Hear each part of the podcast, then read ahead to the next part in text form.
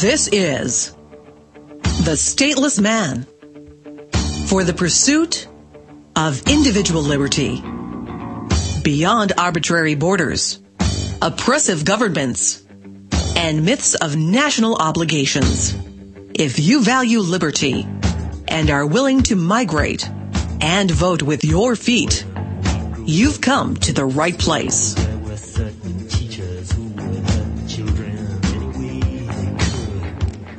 Thanks for tuning in. It's a, a beautiful day here when we're pursuing liberty beyond borders. It's my pleasure to be with you. Uh, we have a dynamite lineup, incredible full block of guests today. We've got Axel Kaiser speaking about uh, Chile as an expat in Liberty Haven. And then we'll have Joel Hirst. He is the author of The Lieutenant of San Porfirio, a novel about Venezuela and the uh, very unfortunate predicament down there.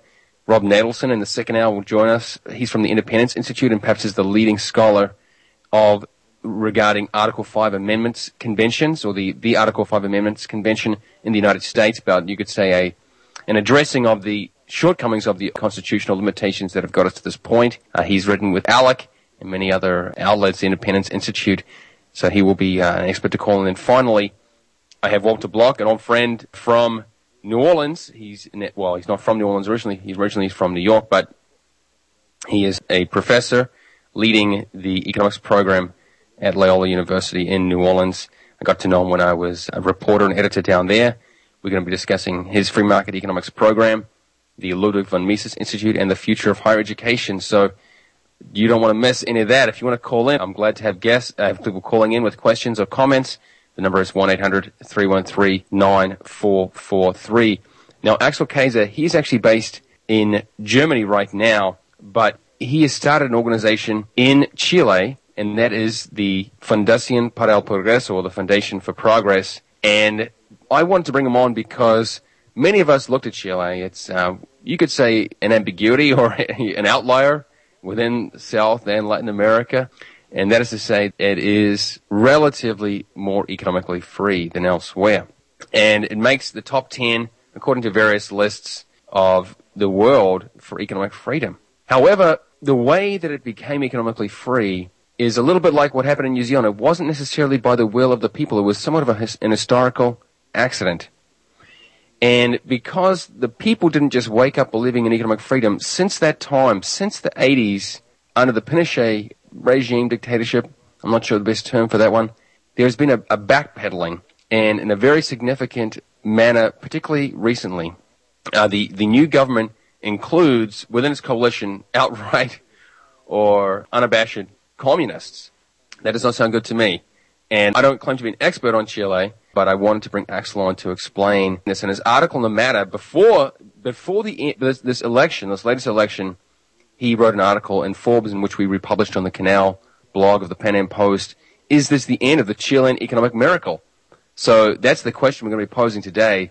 And I want Axel to uh, answer that one for us. So Axel, thanks so much for joining us all the way over in Europe. Hey, thanks to you for the invitation. I'm very glad to be with you. Excellent. Now, that is the big question. Like I said, the headline which you wrote before before the election and then it, it passed, and the result was dominant. I think the new president of this socialist coalition received, I think, 60% of the second round vote. So very dominant. Does it mean what you suggested it might mean a few months ago? Well, yes and no. Uh, on the one hand, she, she did really get a very, very large support from the people who went voting. We cannot forget that most people did not go to voting um, on, on, the last election. So around over 50% of potential voters didn't go to the polls. Why is that? What what is going on in that scenario? Because I, I read that too that the legitimacy of the election came under great scrutiny afterwards because of such low turnout or, or participation. Right, right. If you uh, take into account all the people that did not vote for Mrs. Bachelet, then you have almost two thirds of the of the potential voters. And uh, well, there are different interpretations, but I believe that most people do not really want a very radical change which is what she's proposing uh, and, and her coalition is proposing, a radical change in economic policy, a radical change in the constitution, and so right. on and so forth. So um, I, I don't think people are very enthusiastic about that. Right. Well, I hope not, because uh, when right. we talk about rewriting the Chilean constitution, I just think Bolivarian alliance or Bolivarian revolution written all over it. And I don't want that for Chile. It's a really unfortunate trend in Latin America that we have these countries falling into this trap. Now, just let's just go through a few of these policies. You say radical changes. The rewriting of the Constitution may not go ahead because she doesn't have support, as far as I know, in the legislature to achieve that. But many other policies she does have support for, such as this open admission, universally paid for by taxpayers, higher education do you want to clarify if I characterize that correctly and the other policies that are you consider big ticket items? Yes, uh, I mean her goal is to to open the way to completely free higher education. That means yeah, well, uh, that means that taxpayers have to pay for that. For that, I mean that uh, people who benefit from education, that the students who go to university, don't have don't have necessarily to pay for it, but all taxpayers, including those people who don't necessarily benefit from higher education, have to pay for it. And this is one of the old uh, aspirations of, of socialists, which is the idea that education and higher education has to be one of these social goods that uh, anyone can, uh, you know, participate in. And um, from an economic point of view, it's not a smart idea because this is re- regressive. All people who are in the low income sectors of the population who don't go to university have to pay uh, the university for people who who go there and are usually also uh, the children from higher income uh, families. Uh, so from that perspective, it's not very smart. And on the other hand, it will produce a lot of waste in resources because you need more bureaucracy to ad- to administer all these these new schemes. And uh, and you send uh, the wrong signals to to people who want to go uh, to university because the minute you have uh, education for free then uh, you have all these people studying uh, you know liberal arts degrees and then they don't get a job and and then you have another social problem and and and someone you know think about someone who is going to study sociology or political science or something like that. Uh, mm-hmm. if the guy if the guy has to pay every month an amount for for for his education he will really think uh, two times before uh, studying something that is not going to be so profitable. But he, if he doesn't have to pay then you have all these enlightened unemployed people That's why we call them in. Uh, yeah, and you have the same right. U.S. No, you have in the yeah, US, it's, it's, people... it's, it's, it's in Canada. It's even worse. It's painful. I want to, in particular, I think this point you made originally is so important. That is that this universal funding of higher education is actually regressive, or it hurts the poor because even if you make it free, the majority of people who have the time to basically go to university and not work are the wealthier people. And I always say it's like the barber, the hairdresser paying for someone else to go to college. Folks, you don't miss any more this. This is Axel Kaiser speaking with the Stateless Man. Stay tuned.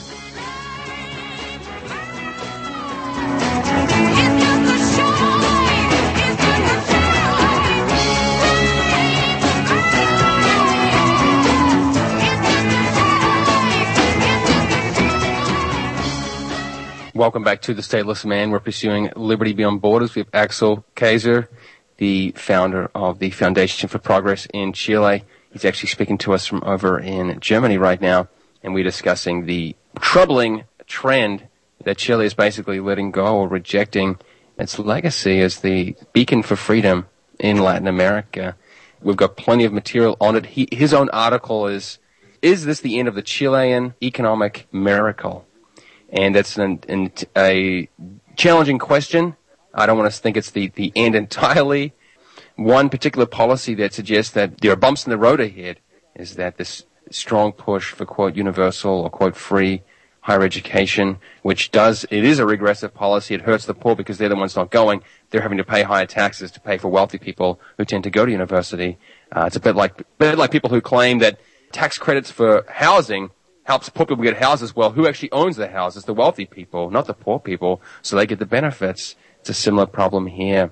Now, Axel, do you want to just expand on that point as to what other policies or what other plans are going ahead in Chile that uh, give you cause for concern? Well, she's planning to raise dramatically raise taxes on uh, you know on corporations, which is uh, another way of uh, getting into consumers' pockets because we know that uh, taxes uh, on, on profits are Uh, it's the consumer who pay them uh, right in the end. In, yeah. in the end, and uh, and she's she wants also to to heavily uh, regulate several sectors of the of the economy. She wants some people in her coalition want to put an end to the independence of the central bank. Others want to make a constitutional reform so that private property is not as strongly protected as it is, as it is now, and it performs a stronger, you know, social function, whatever that mm. means. And right. um, and there are several other other um, ideas which uh, all points into the direction of uh, increasing the the size of the of the state of the government and uh, this this idea of social rights basically. So it's a way of taking more money uh, out of the pockets of the people and putting it into the hands of politicians so they can you know bribe the people with their own money. And this is not going to end up well because we had this system before the 1980s and 1970s and right. uh, this huge welfare state ended up in, in a complete collapse. So the problem is uh, this uh, fiscal responsibility that we have had so far in these last 20 years. It's also endangered because of all these new giveaways the government is promising. And, and this is very, very sensitive for a small economy like the Chilean one. Mm. And, uh, and yes, it's, it's, it's not going to be the win for Chile in four years. I hope not, at least, but the trend is, uh, is very, is very dangerous. And, and if once politicians start doing this and they understand that they get only elected when they promise, promise people benefits, then uh, then it's over with the with with the sound economy. Yeah, uh, you can say right. yes, you can see that everywhere. Yeah, I just recently I was looking at the campaigns in El Salvador actually, and my summary is everyone gets a pony. That seems to be the campaign tactic of everybody. That just vote for me and you get Christmas gifts or whatever they, whatever we want, whatever handout we can give to you. And this to me really points to a problem with the mentality of people and you, you note that perhaps this doesn't reflect most people uh, in Chile, but here in the United States, even in New Zealand, if someone was part of the quote communist party, I don't think any such coalition could get elected. But apparently, people in Chile have accepted that. And I say to say that independent, free people don't go around putting their hands out, asking for giveaways, asking for free things. They have some pride and they want to take care of themselves. Do you want to speak about the culture or mentality, the prevailing views in Chile? Well, we are not that different from the rest of Latin American countries, and you know, mm. if you if you uh, convince people that government is there for solving their problems and that uh, to provide them in their necessities, which has, is a very very uh, um, you know deeply rooted Latin American tradition. Yes. Uh, to some extent, we, we changed that mentality with the free market revolution in the 70s and 80s, but it's coming mm. back. And of course, this is very, you know, tempting for politicians to do because that's the way they get reelected. So uh, in Chile, you have more and more people. There are some surveys uh, that show this that uh, they are losing faith in personal responsibility, and they are increasingly believing that government uh, has to solve their problems. There, there is still a majority that thinks that everyone is uh, more or less responsible for, for his own life and so on. But, but uh, you, you see in this uh, opinion polls that um, this philosophy is changing and the way people perceive the role of government is changing. And the problem is that the elites, it's all today in, the, in Chile is the consensus among the intellectual elites almost and the political elites that we have to create a massive welfare state. And, uh, and that's why I'm, I'm saying it. This is, this might be the end of the Chilean economic miracle because Chile became the most prosperous land in, uh, in, in, in, in Latin America and one of the role models for the whole developing world. That was right. what, Yes, that one no no no other country in the world experience in the world experienced the the um, you know the kind of uh, economic achievements that Chile uh, experienced in the last 30 years.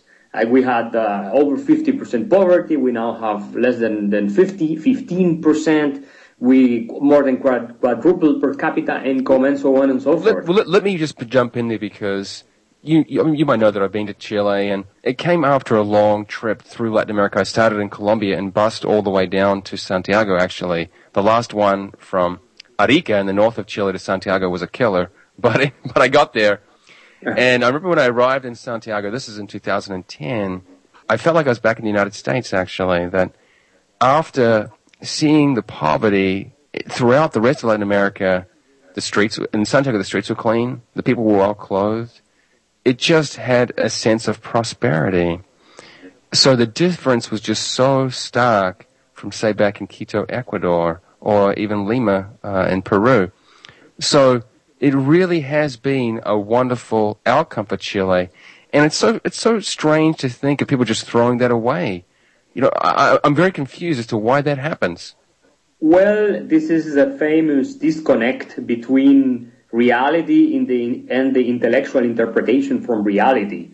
Uh, and and this is something that many uh, libertarian thinkers or classical liberals have, have written about Hayek mm. and, Friedman, you know that and and and and, and I, I guess uh, Douglass North also uh, has the has the best um, well, made, made just, the best argument. We we are really short on time actually, so I want to get some thoughts on you.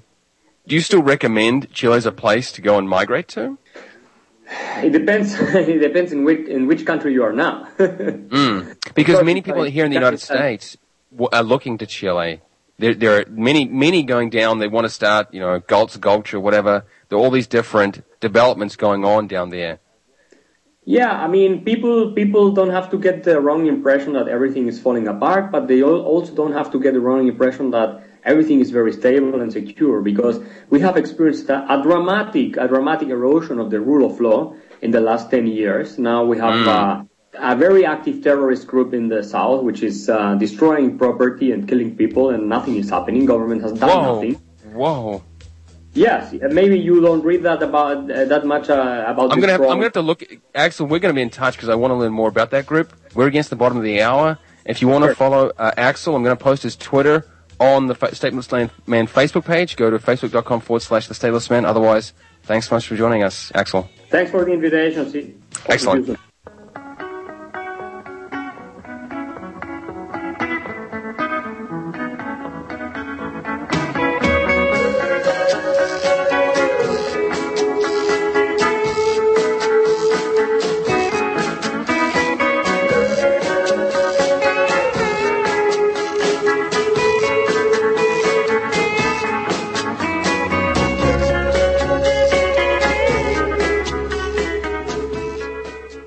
Welcome back to the Stateless Man, Pursuing Liberty Beyond Borders. We've just finished speaking with Axel Kaiser about the prospects in Chile, and it, it is very frustrating often that even in the places where you could say freedom has reigned or given uh, born great fruits, people turn their backs on it.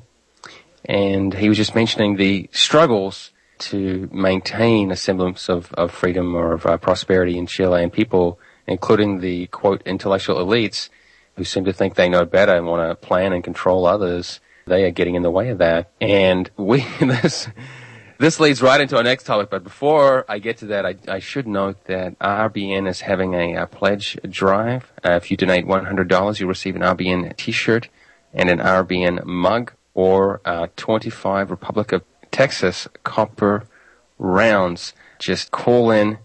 Now we have a different number for that one, but if you if you want to call into the regular 1-800 number and I'm sure they'll put you through. It is 1-800-313-9443. Next up we have a guy called uh, Joel Hirst and he's originally from the United States. Uh, the producer is just letting me know the number right now. If you want to donate to donate to RBN, uh, this great network, which I'm, I'm glad to be broadcasting with, it is 1-800-724-2719. Yeah, so we are moving on to Joel Hirst now. He is originally from the United States, but he's actually over in Africa right now. I lose track. He's he's obviously a man, an international man in Bamako, Now, Bamako, I hope I'm pronouncing this correct, is in Mali. That is a long way from here. We're going to be speaking about uh, Venezuela, actually, in his book on the matter, which is The Lieutenant of San Porfirio. And this is a fiction, a novel, a work of fiction, but it plays into, or you could say explains, the reality that is Venezuela right now, which is a terrible one. And I discuss, discussed this last week. I just got back last night, and as I got, as I stayed longer, more, more and more bad things came to my knowledge. I witnessed a mugging firsthand after my, only on my first trip to downtown. I only went on one. I don't think I want to go back to downtown Caracas at all because it seems like you're just a sitting duck. And then I also learned that a friend of mine who ha- is college educated in the United States is working for under $100 a month. If you're working for one under $100 a month, as far as I'm concerned, you're, you're, you've reached the standards of Cuba in terms of economic prosperity. That's just a terrible indictment upon the state of Venezuela. But I don't want to get too distracted. Joel, thanks for coming to the Stateless Man, and let's get right into your book. Yeah, thanks for having me. Right, so you've lived off and on in Venezuela for about seven years, and is, I, I, hope that's correct. And yeah. you wrote this book. It's in Spanish and English. I assume you wrote it in English first, correct? Correct. I wrote it in English, and then we had it translated into Spanish by Editorial Grito Sagrado in Argentina, Buenos Aires, who is who is incidentally the um, publisher for all of Ayn Rand's work in Spanish. Whoa. Okay, I did not. I did not know Ayn Rand had a big following in Spanish, but uh, I, I do know that big following in a bunch of languages.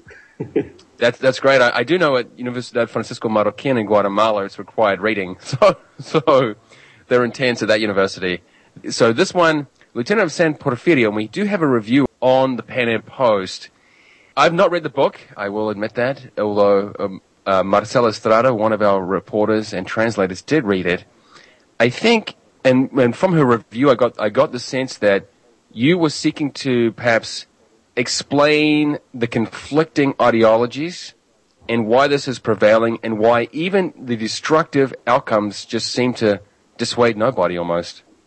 Right. Um, you know, some some situations that you live through are just so you know, on the one hand, they're so bizarre, you, it's hard to believe that, you know, things are happening the way they are, but at the other time, at, at the same time, they're so deadly serious because like you, like you mentioned, they affect the daily lives of, of, of real people.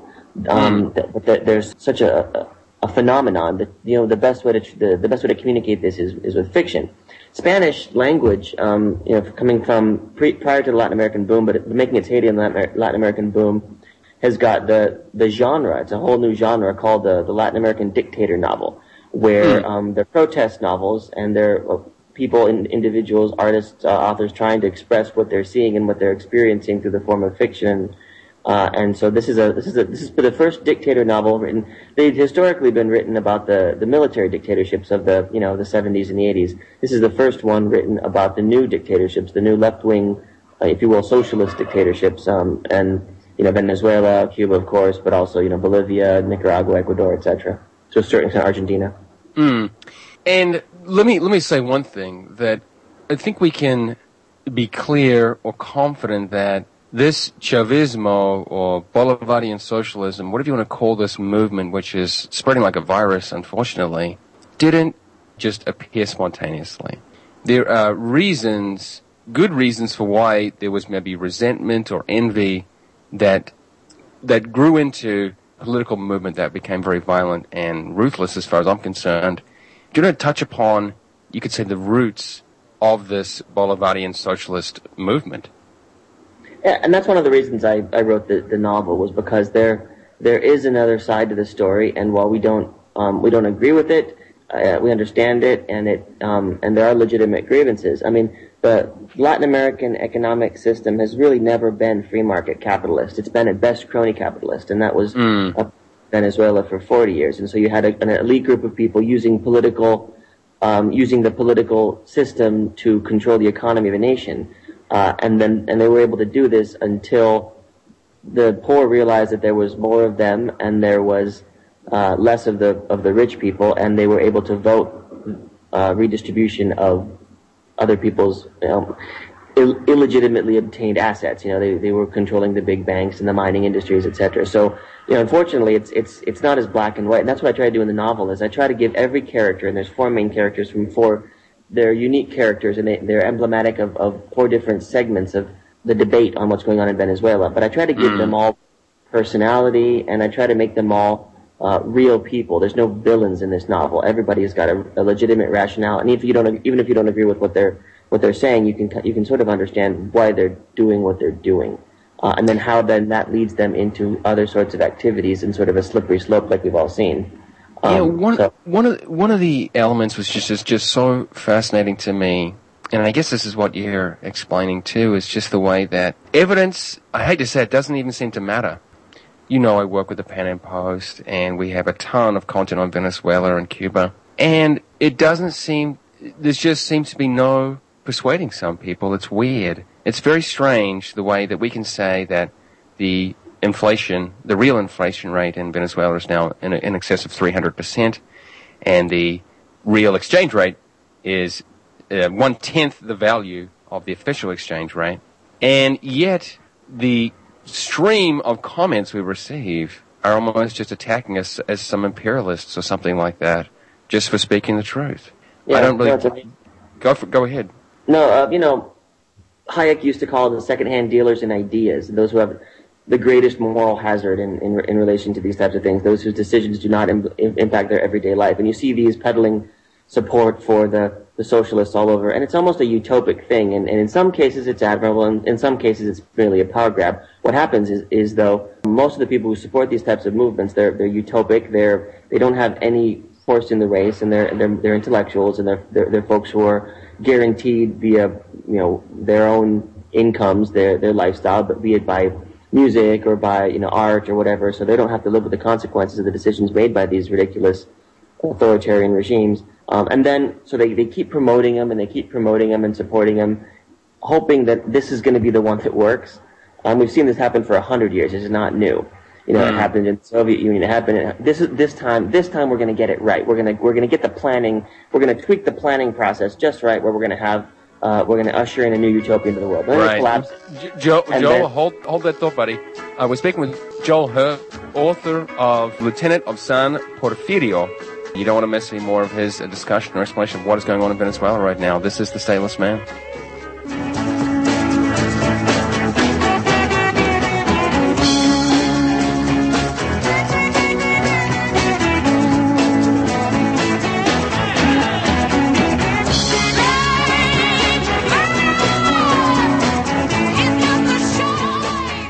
This is The Stateless Man. We're pursuing liberty beyond borders. That is international living, financial independence, and personal sovereignty. We have um, an international man on the line, Joel Hirst. He's over in Mali, Africa, or Bamako in Mali, Africa right now. But he's written a, book, uh, The Lieutenant of San Porfirio, on uh, Venezuela, both in Spanish and English, and in Spanish, El Teniente de San Porfirio. Now, I was just looking through the review here written by Marcela Estrada, and it tells the story of a political revolution in a fictitious country called the Revolutionary Socialist Republic of Venezuela, but it's not such fiction given its uh, insights on the situation there right now, and it is of the magic realism genre. Now, I want to just give a few more thoughts from him on the book and what insights it provides, and then I want to get on to discussing how he became uh, an international man and what you know what has led to this story. Whether he can share insights on that, but we discussed before about how often the discussions or insights just don't sway anybody. Did you write this book to persuade people, or if if you did, is anyone actually reading it who isn't already on your side or doesn't really understand your views? Well, as far as who's reading it, I mean, hopefully a lot of people are reading it. Uh, but the re- the reason I did write it was was that was to um, you know there's after especially after Chavez died, there's going to be a lot of propaganda films like you know by Oliver Stone, etc., are going to try to tell a story that's not exactly true. So Hmm. I wanted to um, I wanted to tell the version of the story of, of, of the version that, that I lived, that I saw, that I watched, that I um, that I experienced, and that my Yeah. friends. um, let me let me just well. let me let me just uh, put a note there. I've I've yet to watch this film, but I need to. But Oliver Stone has been a big fan of old Chavez, and I don't quite get it. Uh, but he has written, he has produced a, a major film. I don't have it before me right now. Defending the Bolivarian Revolution. Do you want to comment on what misconceptions he may hold? Because he, we can assume he be, he believes what he's doing. He believes in it. He maybe is just misguided. Well, again, I think it's back to what we talked about last time. I mean, people, there's a certain amount of, of uh, disingenuousness coming from Hollywood regarding some of these movements in, in South America and other places. I mean, they, they, they assume that what is being provided by these crony authoritarian leaders uh, is good enough for the people of Venezuela, where it's something that they themselves would never stand for. I mean, like you mentioned before, hundred bucks a month. Uh, less less than hundred bucks a month, and these are educated people, English speakers, bilingual most people of the, the most of the, the educated folks have fled, and those who have stayed having to do second jobs like drive taxis because inflation takes away, you know, gets in front of any sort of a raise that they can have. Um, so mm. it's and all the all the government jobs, which is the massive bloated government bureaucracy, are given to supporters of the regime. So it's difficult for a, an independent person to, to, to find their way through. Uh, and right. all these types of things are something that, that they would never support in the U.S. or in, in the Western world, but yet for some reason is okay for from folks, you know, south of the border, which is exactly what the Stones let me called. let me just let me let me just touch on that briefly, actually, because when I was in New Zealand in 2008 um, at university, we had one of the PR people from the Chavez regime come to New Zealand to promote what was going on there, and even back then, I was very suspicious as to what the whole movement, and that these people were really respectful of freedom of the press. But you would have been amazed as to how many people came out of the woodwork and were just gushing over this Venezuelan representative. They just like, oh, we're in power now. The socialists are ruling. This is great. And I just don't think they wanted to have their hopes vanquished.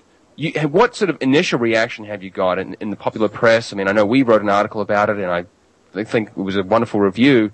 What other uh, responses have you received? I've seen one video interview yeah, I've done video interviews on you know on, on NTN and on um, I did one on CNN Espanol and I did one on Voice of America, etc. Um, you know the, the the historically the the arts or the the arena of literature has belonged um, as, as has, has belonged to the left, has belonged to those who would support this type of project, which is why sure. you don't see a lot of folks writing about this. And so um, on the on the side of those who believe in liberty, people are happy to see that that we're um, that we're also fighting back with our own our own books, our own. Um, it is you know, it is rising more. You know, obviously, obviously, Ayn Rand was you could say the big big name from way back who did this, but I've seen it more and more these uh, these works of fiction being promoted at conferences. So yeah, it, it is a, a wonderful development.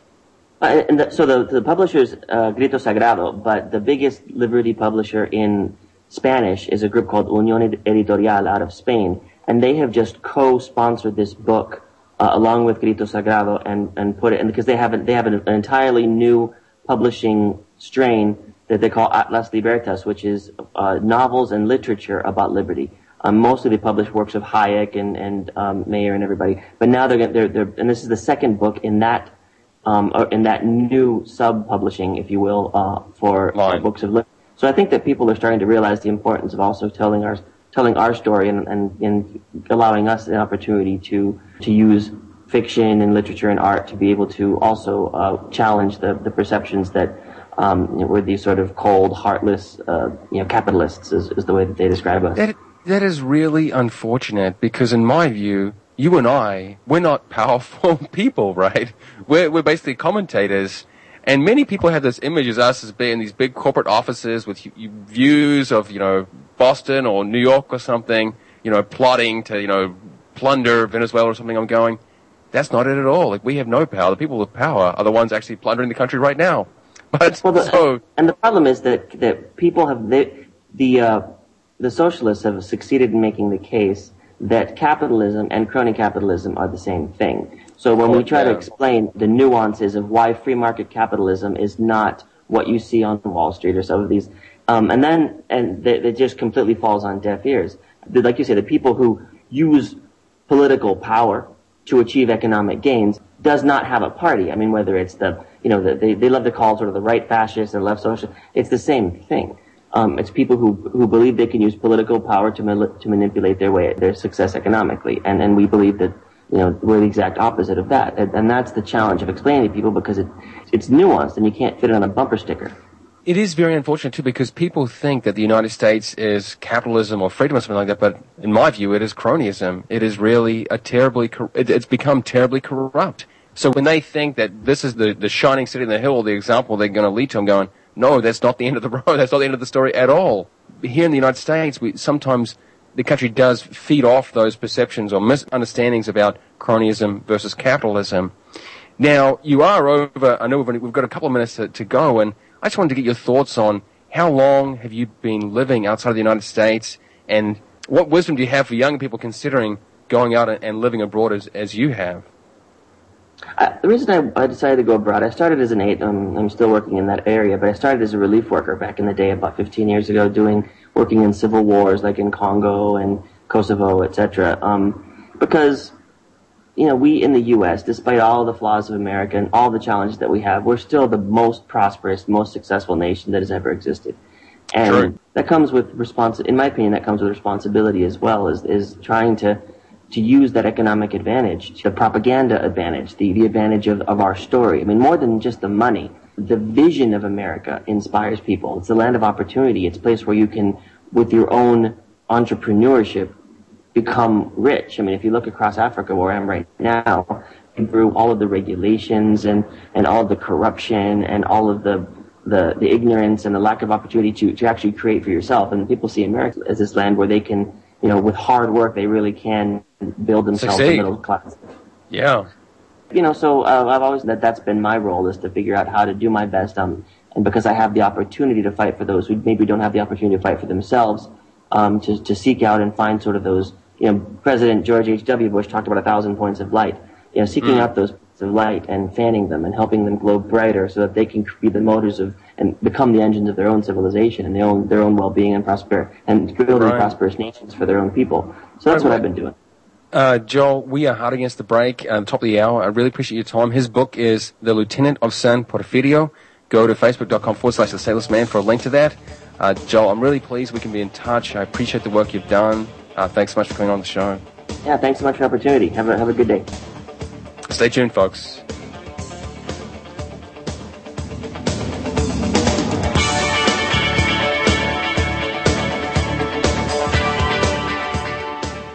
This is the Stateless Man, and welcome to the second hour of the program. It's been a dynamite show so far, and it's going to continue that way.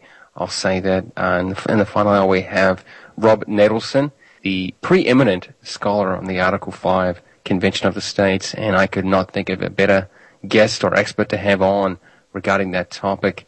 He is a scholar with the Independence Institute, formerly a uh, law professor, and uh, he has written a ton of content on this. Uh, he, he, we mentioned through, we went back and forth through email about how I think he's done uh, four years just devoting full time to this topic, and one of the, he's been one of my sources uh, for a while because when I was working for think tanks in the United States, I used to refer to ALEC content, the American Legislative Exchange Council, and he's written an Article 5 handbook, uh, a handbook for state lawmakers and uh, proposing constitutional amendments.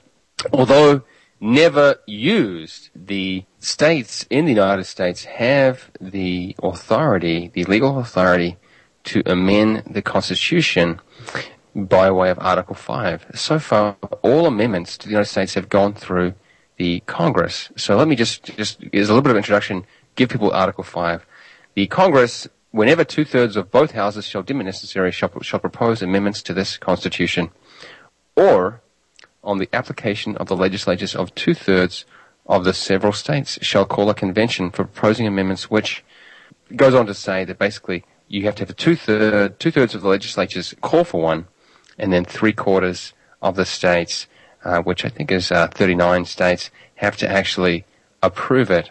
So a very high threshold, and this has never happened before. And in my view, I've been following this for a while. That is a shortcoming or of the state legislator, like the state legislatures, because they have an authority there which they've failed to utilize. They're basically not pushing back or using the balance of power that is available to them. However, recently, a lot of negative coverage has been has has come to this topic. Now, I don't want to monopolize the mic though, so Rob uh, Natelson, welcome to the Stateless Man. I'm very pleased we can have you on to explain this process. I'm very pleased to be on, and thank you so much for the kind words. I should make one clarification. Yes. While I've studied this over the last four years, I've not devoted my full time just to that. I'm kind of a, a constitutional detective. What I do is I go into parts of the Constitution that have either not been written about much, and believe it or not, after 200 years there still are such parts, hmm. or I go into areas where there has been writing or research but hasn't been very good. And that's how I became interested in, in this Article 5 process because not only was it fairly neglected by most constitutional writers, but what had been written was mm. uh, was very poor and it was riddled with misunderstandings. And so, what I tried to do is get to the bottom of it, and I, I had to change my own views in the course of doing so uh, as well. Well, one of the, I mean, let's just get right to the problem, really, that this authority is right here, but it seems like nobody wants to touch it. Not nobody, but very few because of this fear. And there are many groups that are basically just adamant, almost with a religious zeal, against this idea. So, what are the big fears, and why are they misguided, if they are misguided? Okay, well, um, first off, as you said, Article 5 has two methods of proposing amendments. Um, amendments have to be still have to be approved or ratified once they're proposed, and there right. are also two ratification methods, and both of them have been used. But only the, the, the method of proposing through Congress has been used to completion. Now, I will say that there have been a number of campaigns over just, the years. Actually, actually, just just slow down. What is the second method of ratification? Oh, uh, the second method of ratification, if Congress chooses, is to send the proposed amendment to state conventions instead mm. of state legislatures. You still need three quarters or 38 states in order to ratify, but there's a choice that Congress has, uh, and it's only used the convention method once, and uh, it was fraught with some of the same fears that we're seeing today, but as it turns out, it worked out fine. Anyway, um, yeah to propose the amendments, you, you, could either do it through Congress, as you said, or through uh, or through the states, um, demanding a convention and then sending representatives to the convention. And this was a very, very well understood and accepted method.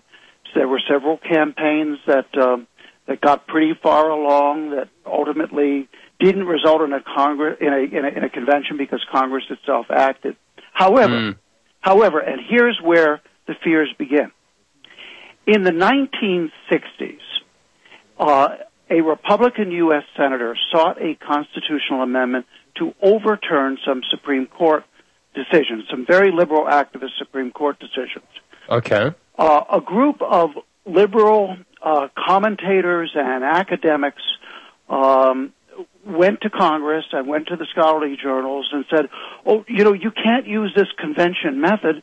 It's, it could result in a runaway convention that could totally rewrite the Constitution, uh, uh, abolish the Bill of Rights, and restore slavery." I mean, they really, literally said that. Sure. And then a few years later, when another conservative amendment was proposed, these liberal groups uh, trucked out the same argument. Well, in one of the great ironies of history this kind of rewriting of what Article 5 is about was later picked up by some very deeply conservative groups, and they use it to, you know, to raise money and to make noise and so forth. But the result has been that we have not gotten needed amendments through because, of course, Congress won't adopt them. There, there is just a lot I could say, and I want to question you about. We've got approaching the break. If people want to call in uh, with a quick question, our time is very limited. They can do so 1-800-313-9443, and I'll pick you up after the break. Otherwise, we're speaking with Rob Natelson of the Independence Institute. Rob, just before we go, one of the big challenges that many people have, I think, with even amending the Constitution, is that already to anyone with a plain reading of, of the words, the federal government or people acting in the federal government are simply ignoring the Constitution in almost every way. What, what does it even matter at this point, what we write down? Well, it matters because amendments work, and often they work better than the original Constitution. An amendment is a, is a supreme expression of the people's will. It's a supermajority action of the people. And uh, we've had a number of corrective amendments, including, for example, the Bill of Rights, The First Amendment, for example, is still, while it's not working entirely as intended, is still an important bulwark of liberties over 200 years after it was passed. The 22nd Amendment, which limited the president to two terms, was established a little over 60 years ago. Yes. And uh, there's occasional grumbling about it, but it stays. In other words, it might be, it might not seem totally logical to say, gee, why would they obey amendments when they don't obey the original Constitution? But as a matter of, of experience, they do. Uh, that, that generally amendments do tend to work. And that's why the founders put this mechanism in there as a way of correcting Congress with amendments if Congress ever became abusive or exceeded its powers. That, yeah, I find that uh, very intriguing because I look at the 10th Amendment, for example, and think, what authority has been left to the states anymore? It seems like nothing. But Tenth uh, Amendment is a little bit of a different case. Yeah, yeah, we are. Now we are at the break. Uh, folks, do call in to have a quick question or comment. We'll be right back with Rob Natelson.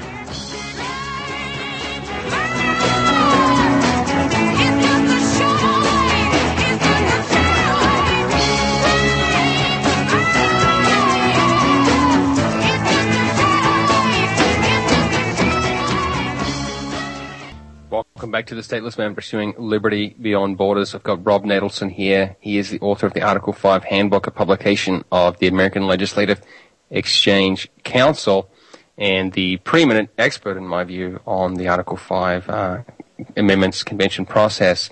And he just mentioned before, I guess, responding to my one critique or concern that these people in Washington, D.C. just seem to find every way around obeying the laws written for them.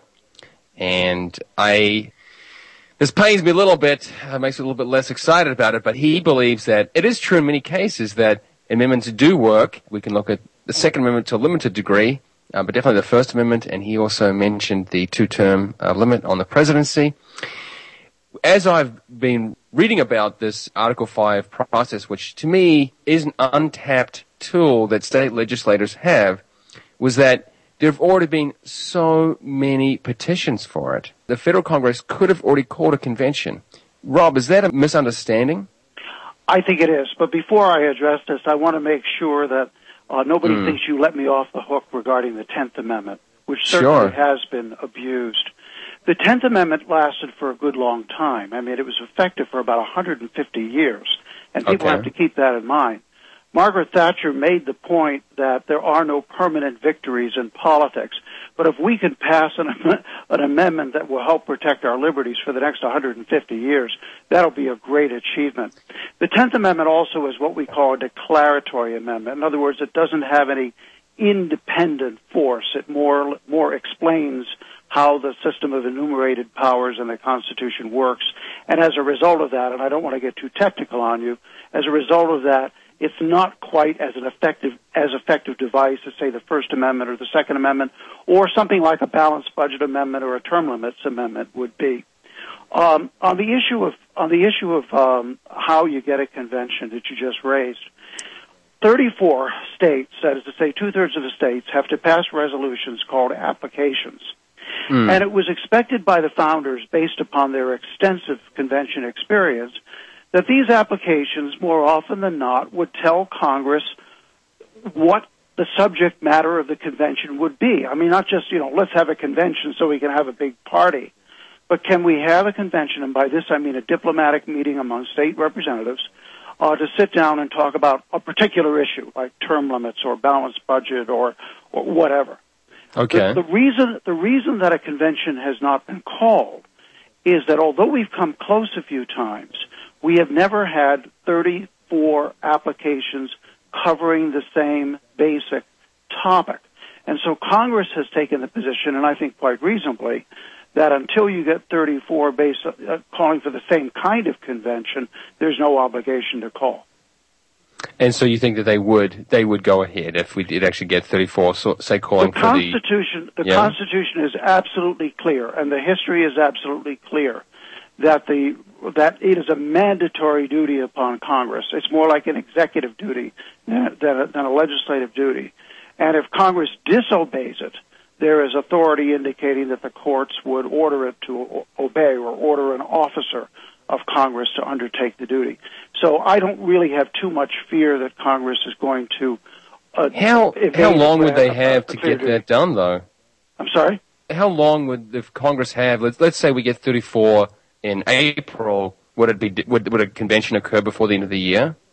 We don't know that, but I suspect it would. I mean, again, the longer Congress waits, the longer you've got a risk of a constitutional crisis. Uh, the longer you've got the risks of the states becoming uh, rest, restive, suing, and doing other things. That's not, I think, a political burden that, that Congress wants. Remember, Congress is still full of politicians, and over the long haul, while they try to find ways to evade their duties, uh, some, when their feet is held to the fire, are held to the fire, um, they generally tend to act in a reasonable time. Again, if they don't, uh, then we do have a constitutional crisis on our hands, but we shouldn't assume that that's going to happen without even trying. Mm. Uh, I would just not make a note about the Tenth Amendment that um, it does say that basically all uh, duties not specifically delineated for the federal government are reserved to the c- citizens and to the states. And many of you know that one of the key reasons that the federal government has been able to get around that is through its uh, basically controlling of the purse. That, uh, for example, if you don't obey our, one of our mandates, we just won't fund something. Or in the case of unemployment insurance, if you don't enact an unemployment insurance system which is consistent with what we require, we'll just tax you at a, at a tenfold rate. It's a very unfortunate problem, but it is one which I don't see an easy way out of. And like you said, there, there was a, a long period where the Tenth Amendment did have some teeth, and still people are referring to it. Actually, there is the Tenth Amendment Center. Yes, now, and and as I said, as you said, it had teeth for about 150 years, which is a pretty good long time in politics. Um, I've written about many clauses of the Constitution, and you can find the, what I've written at uh, our, the website. It's constitution.i2i.org. Constitution dot the letter I, the number two, the letter I dot org. Right. And among them has been a very influential article, which was written for Kansas Law Review. It's a, a, a state a law journal, which discusses the spending power, this use by Congress of uh, of its taxing and spending power to accomplish purposes that are really outside its constitutional purview. Explains mm. the history of what that provision of the Constitution means clears up myths about it from both the right and the left, and uh, ultimately concludes, as you might suspect, that Congress has is really ex- exceeding its powers. When I do my, you know, I'm, I'm a I'm a politically I'm a strong conservative, and I've been active in conservative politics since 19, 1964. And I personally, I personally have taken, I personally have taken several RINO Republicans to primaries Mm. But when I do my constitutional research, I really try to put that aside and do it objectively and tell you, you know, exactly what this clause means. And as in the case of the Article 5 research, Fergus, that means I've, I've had to change my mind. And I'm willing to do that when the evidence points in the direction uh, as strongly as it does. Yeah, I mean, I, we've only got two minutes left, and I, there are sort of two things to go at. One is one is I wanted to know, I guess you could say, the most pro- promising amendments, but I think that the big question is just this runaway convention. So, and if you feel like you've addressed that enough, we can move on to the second question. But any other thoughts on the people who just really think that there's going to be some kind of re okay. reworking of the entire country? What we have right now is a runaway Congress. Congress sits as a standing constitutional convention, does almost anything it wants uh, and and the Supreme Court usually complies, except mm. when hmm. it comes up with decisions even further to the left. But the but if you read the uh, the book you mentioned earlier, the ALEC uh, the American Article Legislative book, Exchange yes. Handbook, it there there are safeguard after safeguard after safeguard after safeguard against the runaway. There's like a a six tier series of safeguards against it. I just think it's a complete uh, it's a complete bugaboo and um, and I think that the I think the text of the Constitution, the law of the Constitution, the history, and the current political realities all make it an exceedingly un, um, unlikely event.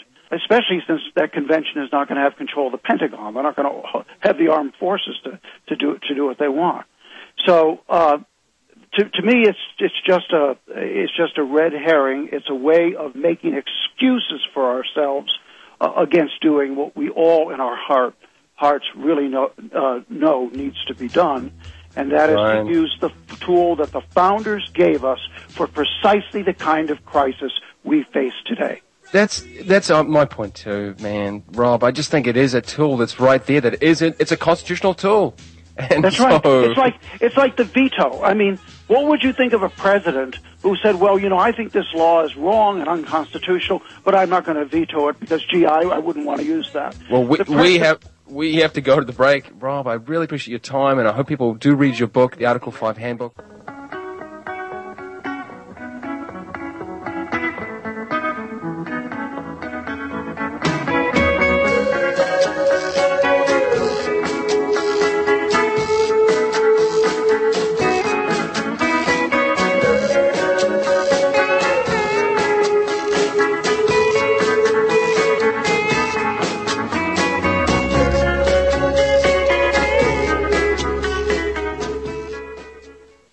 Welcome back to the Stateless Man. We're pursuing Liberty Beyond Borders. I just got done with Rob Natelson about the prospect of, you could say, restructuring or amending uh, the United States Constitution by an Article 5 convention process, a, a balance of power uh, tool available which is not being used.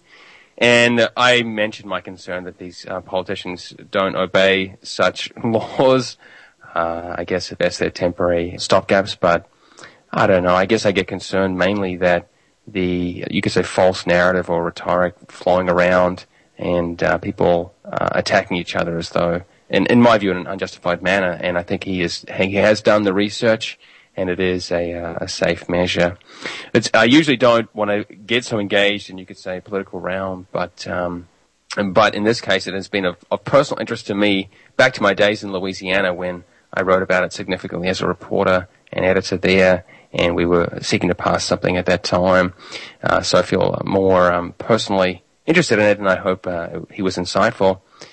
We have uh, next up the final guest on the show. Uh, he almost needs no introduction. I remember back in at Loyola University, New Orleans, he mentioned that people don't call him Walter the Moderate Block for nothing, and uh, I can agree. This man um, has been an outspoken advocate for liberty for, I'm thinking 40 years. I'm not sure, but uh, a long time before I uh, came into the um, movement. And I've read his articles for a long time too, mainly at lewrockwell.com, but he's also um, heavily involved with the Mises Institute, and he is he's done many presentations. I've seen him speak at Students for Liberty events, and uh, also quoted him in many articles. Uh, so, Walter Block, uh, thank you for coming on the Stateless Man. I'm glad to have you back. Thanks for having me on your show. It's good to be talking to you again, Fergus. Right now, Walter, I wanted to bring you on to discuss perhaps your, your area of best expertise to some degree uh, in terms of pro- the professional realm, and that is the role of economics in higher education. And you are building, you have been developing for a, a few years now. I think maybe 10, 15 years you've been in, in New Orleans. You've been you've been building a distinct department, and I know you uh, you you sought to have it particularly produce a master's in Austrian economics, although that, that has not gone ahead. But you're building an independent uh, or different department. And many of us wonder why that is necessary, right? So why is, you could say, free market economics even a niche, a niche uh, realm when, when many of us just think uh, the free market is a logical conclusion from basic economic rationale? Well, I think it's very important that we have some free enterprise professors because uh, even though economics uh, economics professors on average are way more free enterprise property private property rights oriented than say professors of sociology, history, religion, literature, you name it. Uh, still, they're not as free market as I would like them. And I'm very lucky at Loyola. We have a five-man uh, economics department, and all five of us are uh, rapidly uh, favor of free enterprise. So let me put in an advertisement. If if you're a high school kid listening to this, or uh, or you're a parent or a grandparent of a high school kid who uh, uh, is going to be going to college, and you want to have a free enterprise education, uh, Loyola University is a very very good place uh, to think of. I, I want to back that up, and that's one reason why I'm so glad to have you on, Walter, because in my, I went to Boston University, which, and studied economics there, which is a you know, high, highly ranked uh, college in terms of economics at least, and I thought that I did not get a broad enough education in economics, right? Even though I did a directed study and I was a very curious student. It's strange how only after that time when I did my own, you could say watching documentaries, lectures, a whole new realm was open to me. And often I wonder why that was the case. In particular, the Federal Reserve did not receive attention, uh, not in the way, not in, a critical manner. And particularly in the realm of free banking theory, that just did not even come up. And so, if you if you are seeking to get a richer or broader um, investigation into higher into, into economics as an undergraduate, Loyola is a great place to go, and New Orleans is a, an interesting or unique city as well. You you also, I mean, I'm not sure whether you use the term Austrian economics to describe your department or uh, an Austrian school dominated, but many people I think still don't know what that is, and sometimes I get a bit confused about it too, actually uh, because there are different, I guess, perspectives on what it may be and whether it's a distinct school uh, at all. Do you want just to give a roundup as to what Austrian economics is and whether it, you know how prominent it is at your school? Yes, uh, I would say all five of us are either Austrian economists or very, very sympathetic to Austrian economics. Austrian economics has got nothing to do with the economics of the country Austria. The reason it's called Austrian economics is because the creators of it, the uh, first people, Menger, Böhm-Bawerk, uh, Mises, Hayek, uh, all lived in Austria. It's very similar to Chicago economics, the University of Chicago economics of uh, Milton Friedman, George Stigler, and Gary Becker, right. to name a few prominent people. It's got nothing really to do with the economics of the city of Chicago. It's just that it's uh, named that because the people who created it, uh, started it, were all at the University of Chicago. Uh, these are the two free enterprise schools. Uh, the Keynesians, the Marxists, in contrast, the, the Krugmanites would be a very non-free market. But of the two, the Austrians are much more uh, consistently free enterprise. The Chicagoans compromise an awful lot. Uh, we do have, uh, as I say, five uh, out of five uh, free market economists, but don't think that all you're going to get is free market economics because what we do mainly, uh, at least what I do, and I can, I think I speak for my colleagues, is we have to present all sides of the uh, spectrum. Otherwise, our students will be ignorant. But what we do is we add on an Austrian or free market critique to uh, the mainstream economics, and I think it helps our students learn mainstream economics even better. So it doesn't uh, detract from that, but then they get a, uh, a private property rights libertarian perspective as well. Right. Well, let me. Um, I, I, get concerned when people describe Austrian economics uh, in in terms of its outcomes or conclusions uh, in favor of the free enterprise system. It's true that it's dominated by um, almost anarcho-libertarian people what are the presuppositions or uh, uh, understandings within the field that lead to that conclusion? Well, the difference between Austrian economics and all other schools, including the Chicagoans, is that they are all logical positivists.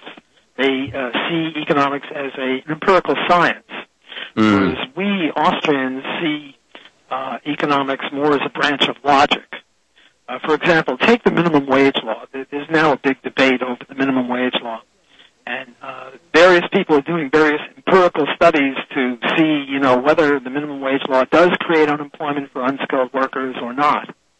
And this would be uh, very much in, in keeping with the mainstream view that you have to test hypotheses. Whereas uh, Austrians don't see economics as a, a bunch of hypotheses, rather we see things as a bunch of logical laws similar to the Pythagorean theorem or 2 plus 2 equals 4. So with regard to um, uh, the minimum wage, our view, or at least my view, and I think I speak for many Austrians, is that the minimum wage uh, will create more unemployment than would otherwise exist had the minimum wage not existed, provided that the minimum wage is set uh, at least above the productivity of uh, at least one person. So, hmm. in a sense, this is untestable because uh, we're saying higher than would otherwise exist, but you know we never have uh, ceteris paribus or other things equal. It's possible you have a minimum wage law, and the uh, the jobs for unskilled workers goes up, but that means that something else has changed that's not due to the minimum wage. Now, let me give you another example or two or three. Sure, sure. We say that there's a tendency for profits to equalize in all industries. So if one industry has got a 100% profit, and another industry's got a 2% profit, and a third industry is losing money, there's a tendency for money to funnel out of the uh, low profit or uh, loss industries and into the high profit industries, which pushes down the high profit and pushes up the low profit industries. But at any given time, you're not going to have equality. So we just say there's a tendency. So you can't test that. Let me give you a third example. I'm now going to trade you my wristwatch for your pen.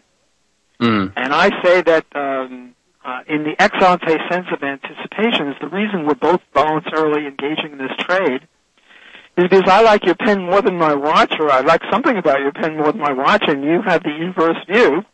And how are you going to test that? You can't test anything. Now, Austrians are not against empirical econometric research, but we say that this just illustrates the theory. It doesn't test it. So this would be a, um, a theoretical difference between Austrianism and um, and mainstream economics, not a political one. Sure, sure.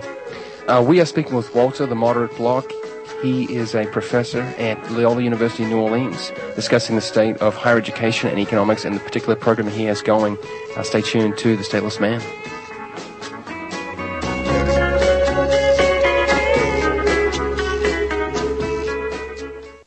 Welcome back to The Stateless Man. This is your host, Fergus Hodgson, broadcasting from sunny Florida. Beautiful blue sky today, and it's my pleasure to be uh, speaking with you and to have so many uh, fascinating guests uh, people that I admire, whom I admire.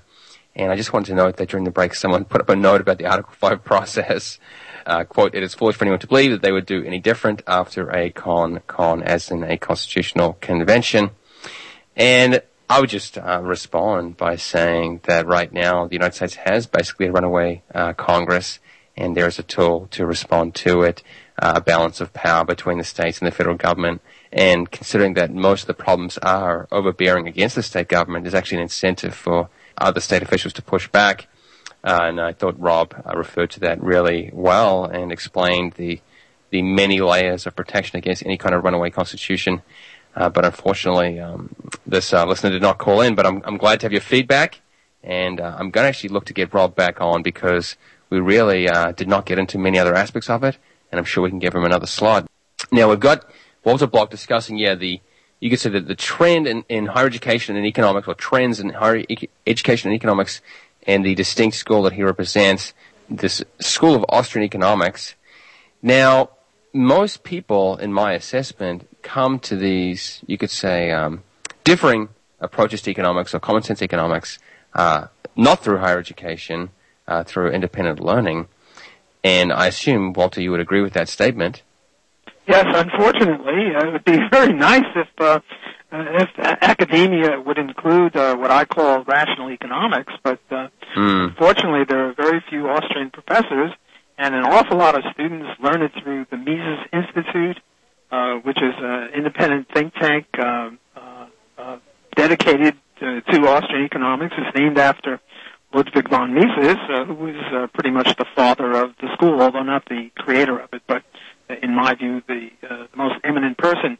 Uh, I did want to mention that not only do we uh, promote economics, good economics, but uh, all five of us are very staunch libertarians, which is uh, political ph- philosophy. I mean, you got me into the methodology of Austrian economics before, in terms of whether you test or illustrate theories, which is a little esoteric. But uh, I think libertarianism and the Libertarian Party and private property rights and, and what Ron Paul has done is also another feature of Loyola University, at least the economics department. Now, uh, don't think that the sociology department here or the political science, history, uh, literature, religion departments are like that. No, if you come here, you'll get the usual uh, Marxist, feminist, uh, uh, whatever, homosexualist, uh, uh, uh, queer studies kinds of uh, things, but that's uh, rampant in every school, and I don't think it's bad. I think uh, students ought to be uh, have their nose squashed into lots of theories, lots of different views. What the what the university ought to be is uh, open to diversity of intellectual opinion. But unfortunately, most universities, uh, when they think of diversity, they think of race or sex or gender or Mm. sexual preferences or things like that. But uh, the university is supposed to be an intellectual place, and you'd think you'd want to have some intellectual diversity, and uh, unfortunately, there's very little of it. Let me just speak of the local competing universities right here. That would be um, Louisiana State University and next door Tulane. Mm. At next door Tulane, there's only one out of I don't know several hundred professors who are, is a libertarian. Eric Mack, a friend of mine, and right. at LSU, uh, not a single solitary one. And I know this because I give lectures at these places, and I ask the students, are there any libertarian uh, professors there? And uh, there'll either be one at uh, Tulane or zero at LSU.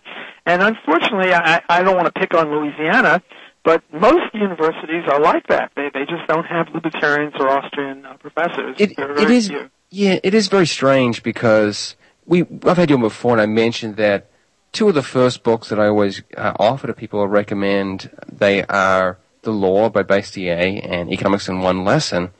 And often I wonder why did we never learn about the classical classical liberalism in college, Ryan? It just is is not there, and I'm glad that there's this uh, opening in you know you could say in, in a broader um, broader broader education outside of just universities uh, where people can learn those things and, and, the interest is growing. One one particular more more specific question would be in the United States there are you could say a limited number of universities that are have this free market orientation and the most prominent one is George Mason and then there's Hillsdale College and historically, there was or is New York University.